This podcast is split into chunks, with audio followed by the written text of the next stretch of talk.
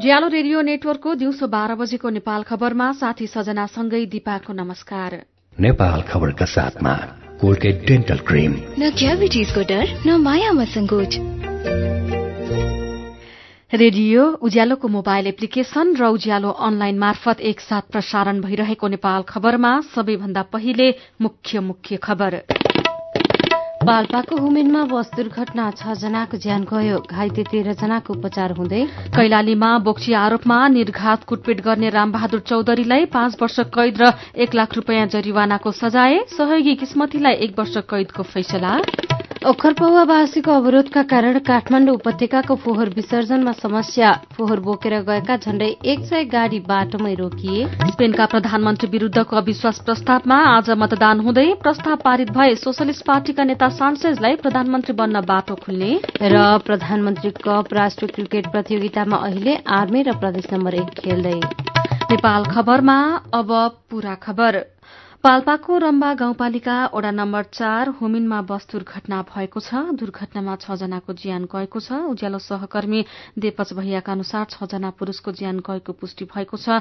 रामपुर भ्रमणका लागि लक्ष्मी बच्चो तथा ऋण सहकारी संस्था तानसेनका सदस्य चढ़ेको बस दुर्घटनामा परेको हो। घाइते तेह्र जनाको उपचार भइरहेको छ। दसजनाको युनाइटेड मिशन अस्पताल र तीनजनाको लुम्बिनी मेडिकल कलेज प्रभासमा उपचार भइरहेको प्रहरीले जनाएको छ। बसमा सत्ताइसजना यात्रु रहेका हुन सक्ने अनुमान गरिएको गरिएको छ। पानी परिरहेकाले उद्धारमा समस्या भएको प्रहरीले जनाएको छ। यस्तै धानीको बेनीघाट डोराङ गाउँपालिका वडा नम्बर तीन मलेखुमा मोटरसाइकल र ट्रक ठोकिँदा एकजनाको ज्यान गएको छ। मलेखुमा बा सतासी प तेत्तीस त्रियानब्बे नम्बरको मोटरसाइकल अगाडि गइरहेको बा चार ख अठार उनासय नम्बरको ट्रकमा ठोकिँदा मोटरसाइकलमा सवार बेनीघाट डोराङ गाउँपालिका वडा नम्बर चारका अठाइस वर्षका निरञ्जन सुरारको ज्यान गएको प्रहरीले जनाएको छ।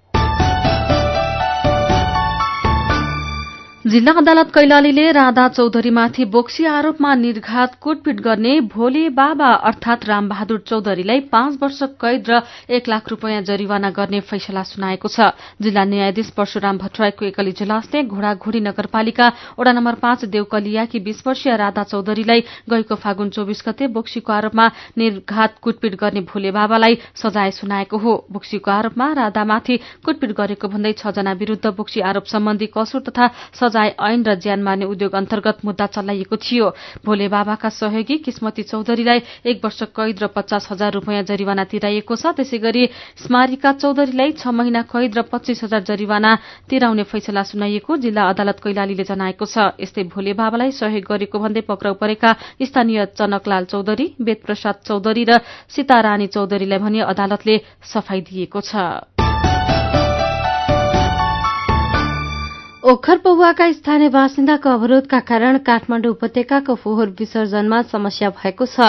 काठमाडौँको तीन पिप्लेदेखि फोहोर विसर्जन हुँदै आएको ठाउँ सिस्टोलसम्म भइरहेको सड़क कालोपत्रको काम गुणस्तरीय नभएको भन्दै फोहोर बोकेर गएका गाड़ीलाई स्थानीय बासिन्दाले रोकेका छन्। प्रहरी चौकी ओखर पौवाका प्रमुख प्रहरी सहायक निरीक्षक पशुपति पाठकका अनुसार अवरोधका कारण सयवटा फोहोर बोकेका गाड़ी तीन पिप्ले क्षेत्रमा नै रोकिएका छन्।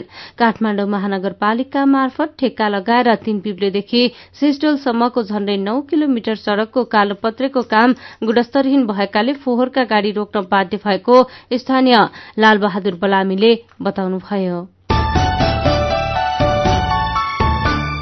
हराइरहेका चार बालकलाई भारतबाट उद्धार गरिएको छ। भारतीय बजार गोण्डाबाट तीनजना नेपाली बालक र बहराइसको बालगृहबाट एकजनालाई उद्धार गरिएको महिला तथा बाल बालिका कार्यालय बर्दियाका प्रमुख गिरा कुमारी बस्नेतले बताउनुभयो। एकैसाथ हराएका बाँके नेपालगंजका कर्णबहादुर थापाको छोरा पाँच वर्षीय दिले बाँके सिमलघारीका हजारी विकको छोरा तेह्र वर्षीय अरूण रूकुमसाने चौरका जुना परियारका बाह्र वर्षीय छोरा रविन परियार र बर्दिया गुलरिया नौकी दिलमाया विकको छोरा एघार वर्षीय अजयलाई उद्धार गरेको महिला विकास अधिकृत बस्नेतले जानकारी दिनुभएको छ। उनीहरूलाई अहिले जिल्ला सेवा केन्द्र गुलरियामा पुनर्स्थापनाको लागि राखिएको छ। उज्यालो रेडियो नेटवर्कको दिउँसो बाह्र बजेको नेपाल खबरमा बाँकी नै छन्। सिन्धुपाल्चोकमा एक महिना अघि मात्रै उद्घाटन भएको पुल जोखिममा। सुनको भाउ आज तोलामा दुई सय रुपियाँले घट्यो। नेपाल खबर सुन्दै गर्नुहोला। खामकै उज्यालो जस्तो दिव्य एलइडी बल्ब। छैन कुनै चिम यस्तो जस्तो। Divya LED bulb. बनाऊ गाउँ सहर।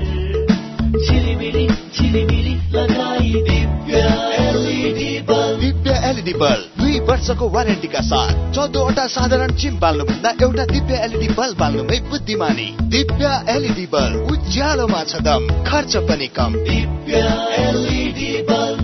Nepal bank लिमिटेडको अत्यन्त जरुरी सूचना। नेपाल बैंक लिमिटेडमा खाता खोली कारोबार गरिरहनुभएका ग्राहक महानुभावहरूले आफ्नो ग्राहक पहिचान विवरण केवाईसी दुई हजार पचहत्तर असार मसान्तभित्र अध्यावधिक गरिसक्नुपर्ने भएकाले हालसम्म पनि उक्त विवरण अध्यावधिक नगरेको भएमा आउँदो असार मसान्तभित्र आफ्नो खाता रहेको शाखा वा पाएक पर्ने शाखामा सम्पर्क गरी विवरण अध्यावधिक गर्न हुन अनुरोध गर्दछौ। नेपाल बैंक लिमिटेड नेपालको पहिलो बैंक सीधा कुरा प्रष्ट विचार यो हो उज्यालो रेडियो नेटवर्क काठमाडौँमा नब्बे मेगाहर रेडियो उज्यालोको मोबाइल एप्लिकेशन र अनलाइनबाट प्रसारण भइरहेको नेपाल खबरमा तपाईंलाई फेरि स्वागत छ। यतिन्जेल हामीले प्रस्तुत गर्यौं। पाल्पाको हुमेनमा भएको दुर्घटनामा छ जनाको ज्यान गयो तेह्र जना घाइते। कैलालीमा बोक्सी आरोपमा निर्घात कुटपिट गर्ने रामबहादुर चौधरीलाई पाँच वर्ष कैद र एक लाख रूपियाँ जरिवानाको सजाय। अब बाँकी खबर। सिन्धुपाल्चोकमा एक महिना अघि मात्रै उद्घाटन भएको पुल जोखिममा परेको छ। हेलम्बु गाउँपालिका छ र सात जोड्ने पुल मुनि अनाधिकृत रूपमा नदीमा मेसिन लगाएर गिटी बालुवा झिक्न थालेपछि पुल जोखिममा परेको हो। कानून अनुसार पुलको पाँच सय मिटर आसपास नदीजन्य पदार्थ उत्खनन गर्न नपाउने भनिए पनि खुलेआम नदी दोहन गर्दा समेत स्थानीय सरकारले कुनै चासो नदेखाएको स्थानीयले आरोप लगाएका छन्। सुनको भाव आज तोलामा दुई सय रूपियाँले घटेको छ। आज तोलाको अन्ठाउन्न हजार चार सय रूपियाँमा सुन कारोबार भइरहेको नेपाल सुनचाँदी व्यवसायी महासंघले जनाएको छ। सुन हिजो तोलाको अन्ठाउन्न हजार छ सय रूपियाँमा कारोबार भएको थियो। चाँदीको भाव भने आज स्थिर छ। चाँदी हिजो जस्तै तोलाको सात सय पैंसठी रूपियाँमा किनबेच भइरहेको छ। गोर्खा केन्द्रबिन्दु भएर परकम्प गएको छ। राति दुई बजेर सत्र मिनटमा गोर्खा केन्द्रबिन्दु भएर चार दशमलव एक ट्रेक्टर स्केलको परकम्प गएको राष्ट्रिय भूकम्प मापन केन्द्रले जनाएको छ। यसअघि दुई हजार बहत्तर साल वैशाख बाह्र गतेको गएको भूकम्प को परकम्प अझै आइरहेको हो। ठूला भूकम्पपछि वर्षौंसम्म साना परकम्प गइरहने भएकाले आत्तिनु नपर्ने केन्द्रले जनाएको छ। अब विदेशको खबर स्पेनका प्रधानमन्त्री मारियान राखाए विरूद्धको अविश्वासको प्रस्तावमा आज मतदान हुँदैछ। प्रधानमन्त्री रखाएमाथि विपक्षी सोशलिस्ट पार्टीले अविश्वासको प्रस्ताव पेश गरेको हो। सोशलिस्ट पार्टीका सोशलिस्ट पार्टीका नेता पेट्रो सान्जेजलाई नेता बनाउनका लागि एक सय छयत्तर भोटको बहुमत आवश्यक छ। अविश्वासको प्रस्ताव पास भए सान्जेजलाई प्रधानमन्त्री बन्नको लागि बाटो खुल्ने बीबीसीले जनाएको छ। सान्जेजले पिपल्स पार्टीको भ्रष्टाचार आरोपमा प्रधानमन्त्री रखाएमाथि अविश्वासको प्रस्ताव पेश गर्नु भएको हो। नेपाल खबरमा अब खेल खबर। प्रधानमन्त्री कप राष्ट्रिय क्रिकेट प्रतियोगितामा आज दुई खेल हुँदैछन्। अहिले किर्तिपुर मैदानमा त्रिभुवन आर्मी र प्रदेश नम्बर एक खेलिरहेका छन्। प्रदेश नम्बर एकले टस जितेर फिल्डिङ गरेपछि आर्मीले ब्याटिङ गरिरहेको छ। वर्षाका कारण खेल पैंतालिस ओभरमा झारिएको छ। ताजा अवस्थामा आर्मीले बाइस दशमलव चार ओभरमा दुई विकेटको क्षतिमा त्रियासी रन बनाएको छ। यस्तै अर्को खेलमा आज बिहानै प्रदेश नम्बर छ र नेपाल पुलिस क्लब मुलपानी मैदानमा खेल्ने भनिए पनि अझैसम्म खेल शुरू हुन सकेको छैन। र इटहरीमा भइरहेको प्रथम सांसद कप पुरूष राष्ट्रिय डे नाइट भलिबल प्रतियोगितामा प्रहरीको दुई विभागीय टोली विजयी भएका छन्। राति भएको उद्घाटन खेलमा सशस्त्र प्रहरी बल एपीएफले प्रदेश नम्बर पाँचलाई र नेपाल पुलिस क्लबले प्रदेश नम्बर एकलाई पराजित गर्दै विजयी शुरूआत गरेका हुन्। प्रतियोगितामा आज चार खेल हुँदैछन्। प्रतियोगिता जेठ बीस गतेसम्म चल्नेछ। दिउँसो बाह्र बजेको नेपाल खबरबाट विदा हुनु अघि मुख्य मुख्य खबर फेरि एकपटक। पाल्पाको हुमेनमा बस दुर्घटना छ जनाको ज्यान गयो। घाइते तेह्र जनाको उपचार हुँदै कैलालीमा बोक्सी आरोपमा निर्घात कुटपिट गर्ने रामबहादुर चौधरीलाई पाँच वर्ष कैद र एक लाख रूपियाँ जरिवानाको सजाय सहयोगी किस्मतीलाई एक वर्ष कैदको फैसला।